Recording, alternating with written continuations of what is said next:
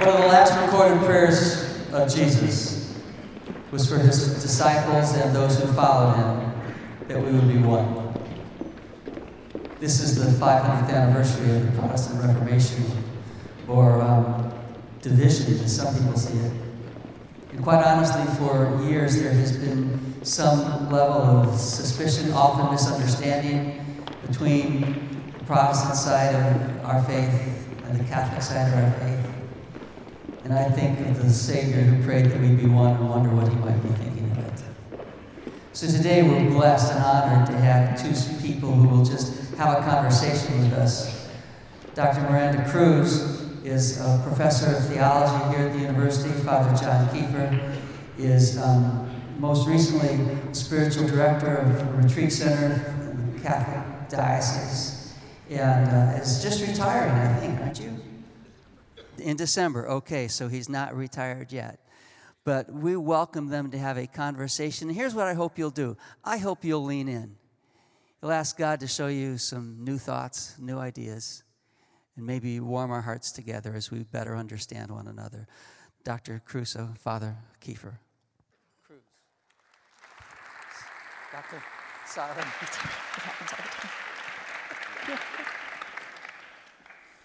Good morning. Good morning.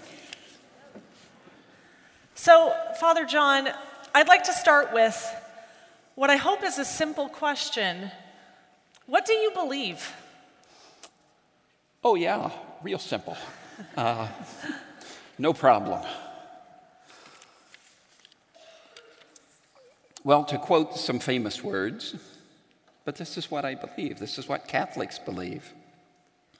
I believe in God, the Father Almighty, creator of heaven and earth, and in Jesus Christ, his only Son, our Lord, who was conceived by the Holy Spirit, born of the Virgin Mary, suffered under Pontius Pilate, was crucified, died, was buried.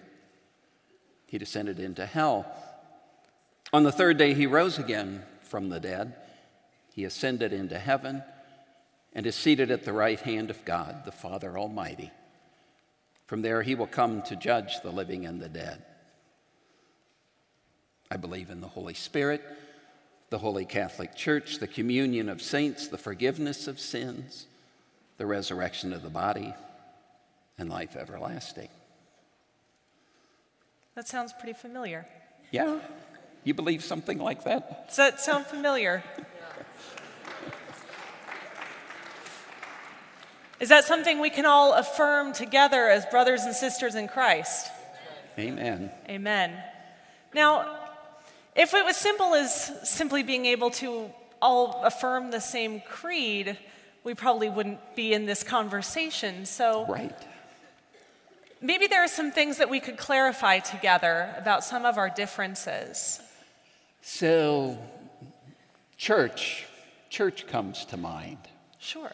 So, Jesus created a church. Mm-hmm. And we believe that Jesus is the head of that church. Mm-hmm. But Jesus also chooses to work with us human beings, us imperfect human beings. And so there are people in authority within the church with various authorities and responsibilities and all of that.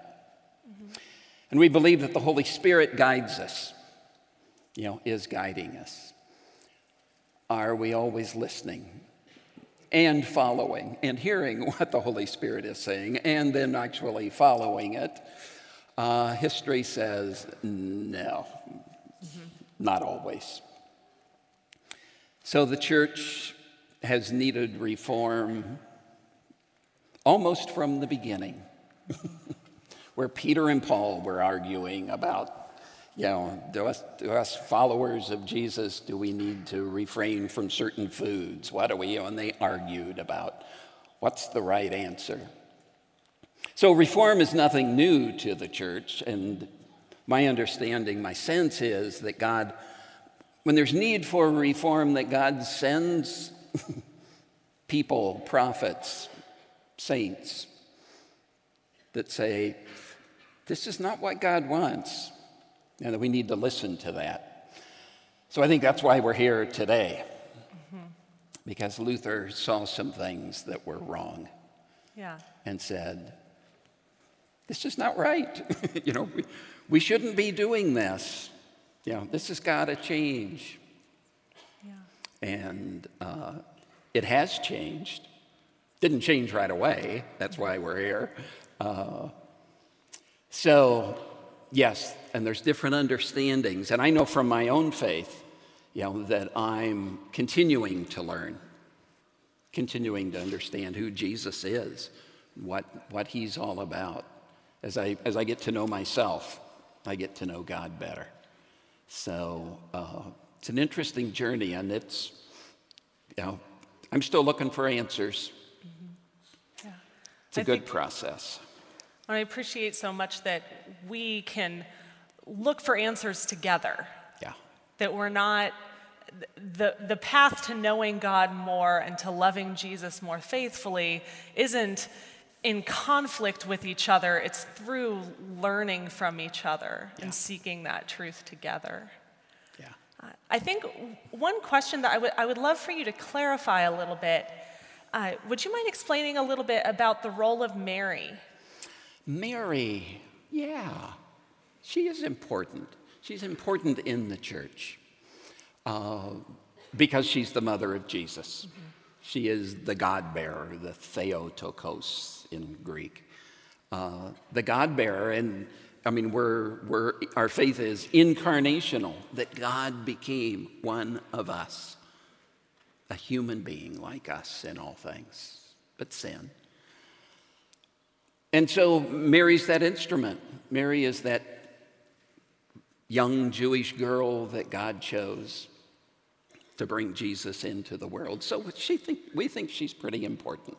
You know, without her, no incarnation, no Jesus. So she is certainly honored greatly. We do not worship Mary.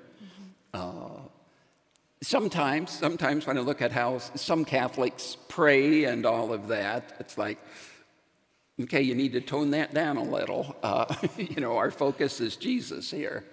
Uh, so, but she is highly honored, and we think that, that God certainly honored her as that, that vessel, that individual who brought salvation to the world. So, how do you think you would distinguish between honoring and worshiping? You mentioned that sometimes it's, it's not really clear when you're looking at what people are actually doing or saying. How, how do you draw that line? Mary is a saint, a holy person. We've got innumerable saints. Everybody that's in heaven is a saint, so there's lots and lots of them. Um, so, so and and we honor them, and and we we ask the saints to intercede for us. So we use that, we, we say, and some of our language isn't real clear, I think, for people, you know, that we pray to the saints. We pray through the saints. We ask intercession because we believe that, that we're connected, that here on earth, the church here on earth is connected with what we call the church triumphant in heaven so that we're in communion. What was that part of the creed? We believe in the communion of saints, that we're in communion with one another, that the saints just aren't up there playing harps. Uh, you know, that, that we're connected with one another, interconnected. And so Mary, Mary's in that category. Uh, and on, only God gets worship, adoration. So, is there anything? I, I think that's something that Protestants often don't understand about uh, Catholic faith is that role of Mary and the saints. Is there anything that Catholics tend to uh, assume or maybe even misunderstand about Protestants? Oh, we don't have that much time, but uh, but uh, but we can start. Okay. We can start. Uh, so yeah, sometimes I get the impression, you know, we have the impression, you know, that that Protestants that it's like, you know, I mean, the big question is, have you accepted Jesus Christ as your Lord and Savior? And if you say yes, then you're good to go. then you can do whatever you want as long as you've accepted, you know, on faith that Jesus is your Savior, and that, that's all you need. So, is that exactly right? Well, not quite. we, we, would, we would say, certainly, that if, if you affirm faith in Jesus Christ, if you profess that Jesus is Lord, then in one sense, yes, you, you, are, you are saved. Uh, you are, your sins are atoned for by the work of Christ in his death and resurrection. But the Holy Spirit then begins a work in us. And our response to the Holy Spirit working within us is to participate in our transformation. So if our having professed faith in Christ doesn't bear the fruits of the Spirit, then was that profession of faith in Christ genuine or was it just words that we said? So we would say that, that our faith is certainly not a list of things that we have to check off, and I've completed these tasks, and therefore I'm all set and I'm good to go. Uh, but it's also, it, it, involves our activity. As Paul says, uh, work out your salvation, put some energy into your salvation so that we're cooperating with the Holy Spirit in becoming more like Christ. Uh, so the works don't save us, but faith without works is dead, and we're always living within that tension. So I, th- I yeah. think Protestants tend to actually have the opposite uh, question about the Catholic faith is, well, can a Catholic just kind of do whatever they want and then do the right works to kind of make up for it afterwards? Kind of the opposite problem. So, so how does that actually work? And I know growing up as a, as a kid, I, I kind of got that impression that it's like, you know, now, Johnny, if you're good enough, if you're good enough, you can go to heaven. Um, and actually, just this past weekend, when I, where I was preaching, you know, I asked the question if that's true, then why do we need Jesus? If it's all up to me, if it's just, you know, if it's, you know, how I live my life, period. So that doesn't make sense because Jesus is, is central. Jesus is, is critical in that. in that gift of salvation. And I know just in recent years, couple years maybe, this, I, I see a shift in myself and my understanding you know, that, you know, first of all, accepting, you know, that salvation is a gift. It's pure gift, you know, and it's nothing that I earn, it's nothing that I deserve, but it's what God's given me and given all of us. So, what can I do with that kind of gift? You know, that kind of unconditional love of God. And it's, it's kind of disarming for me that it's like, I, all, I, all I've got is gratitude. Thanks, thanks, God. That's, that's what I want. That's what I want more than anything else is life with you. Uh, and so then, out of gratitude, then I ask God, is, is there anything I can do for you? Just out of gratitude, not to win anything from you, not to earn anything, but just I'm, I'm so grateful. Is there anything I can do? And then the Holy Spirit, and Jesus says, Glad you asked. Uh, how about feeding the hungry, clothing the naked, visit the imprisoned, care for the least among you? Whatever you do to one another. That's what you're doing to me. Do you, do you get that connection that we're connected, mm-hmm. that we're one body, so that comment at the beginning about, you know, that Jesus prayed that we would all be one. And, and I think it's not just that we would be one, it's that we need to recognize that we are one. Uh, that's already the reality, but are we aware of it? Most of the time, not. You know, we, we fall short. We get, we get it partly, but I think we got a long way to go. So, when, when you're responding to the Holy Spirit in the sense that there are things that you can do out of gratitude for that gift of Christ's uh, life and death and resurrection for us, what's the role of the church in that, and sacraments and confession and things like that? Yeah, church, church is critical for our understanding of who we are. And because it, it's telling us that we are the body of Christ. And it, it reminds us of that oneness.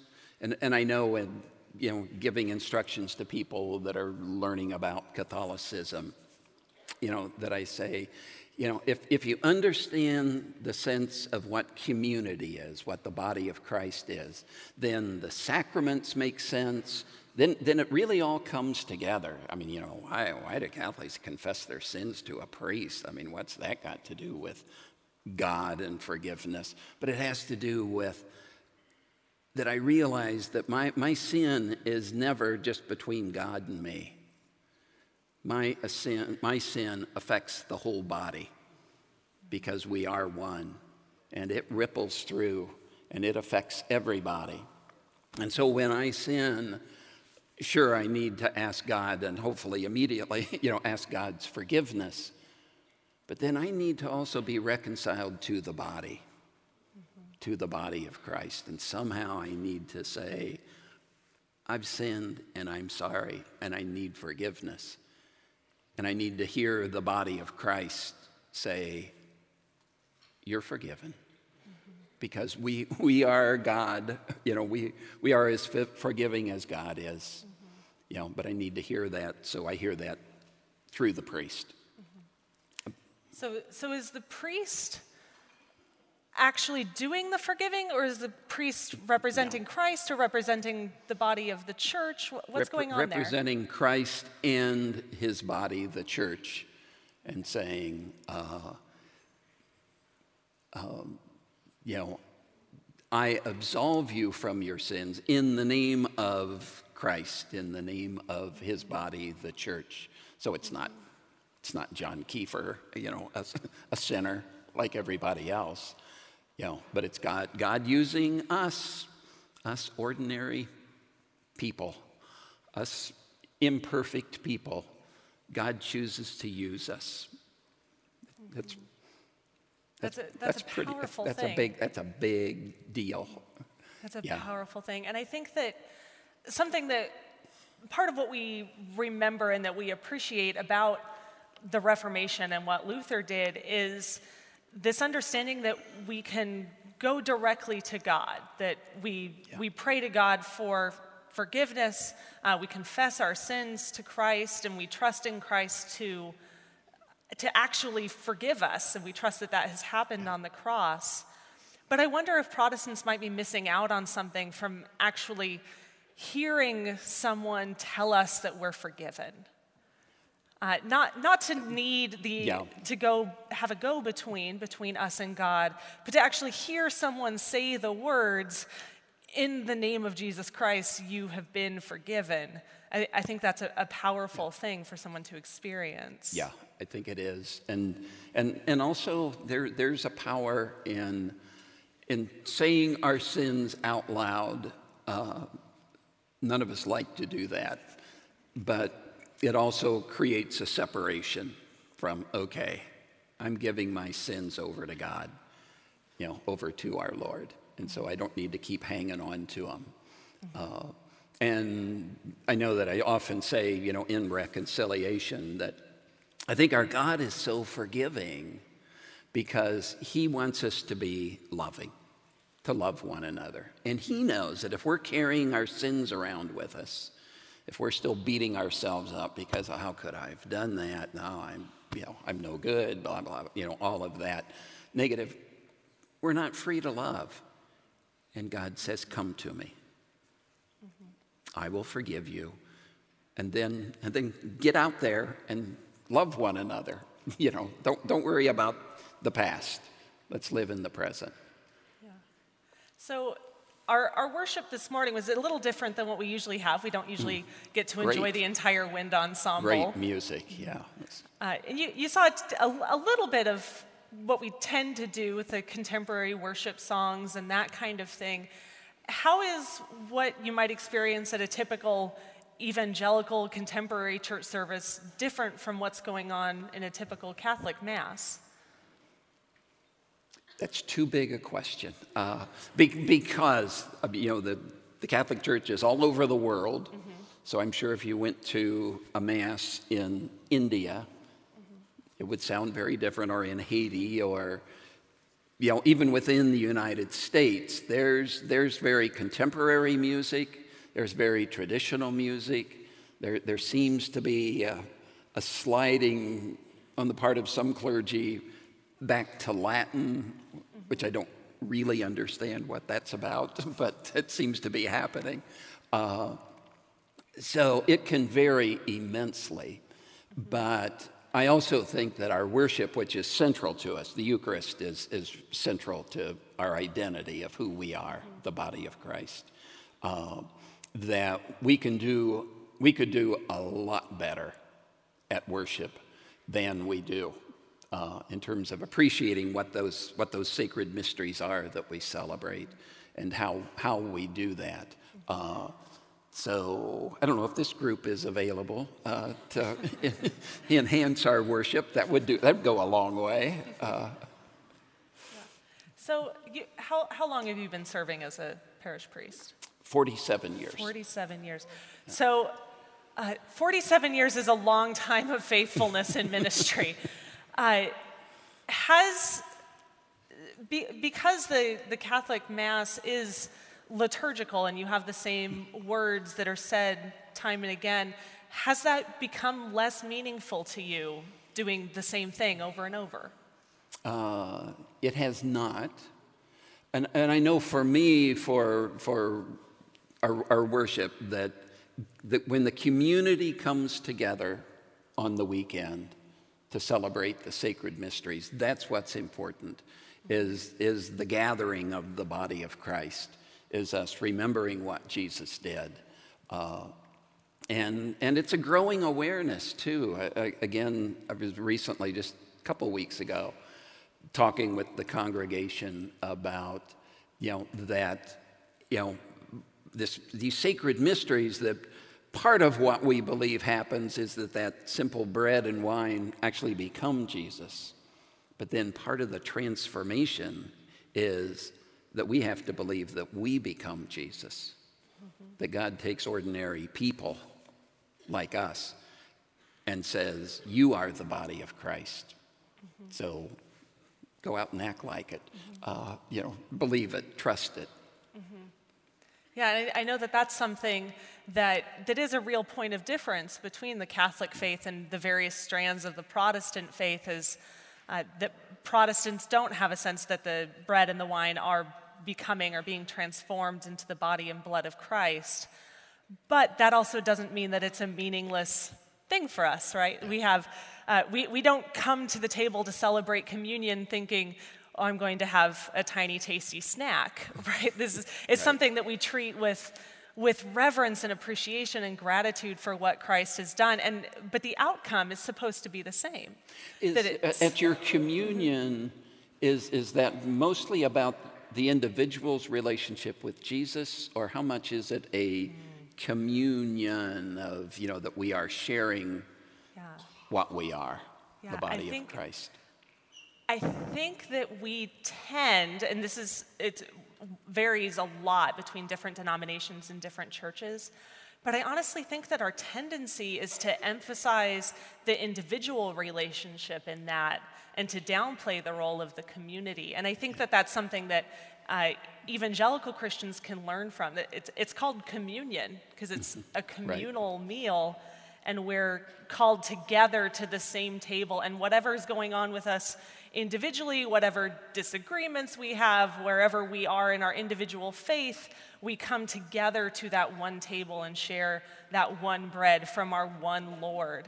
Uh, and it can sometimes get that sense that this is something just between me and Jesus. And I think that's something we could really uh, develop in our understanding of communion, that it is more communal.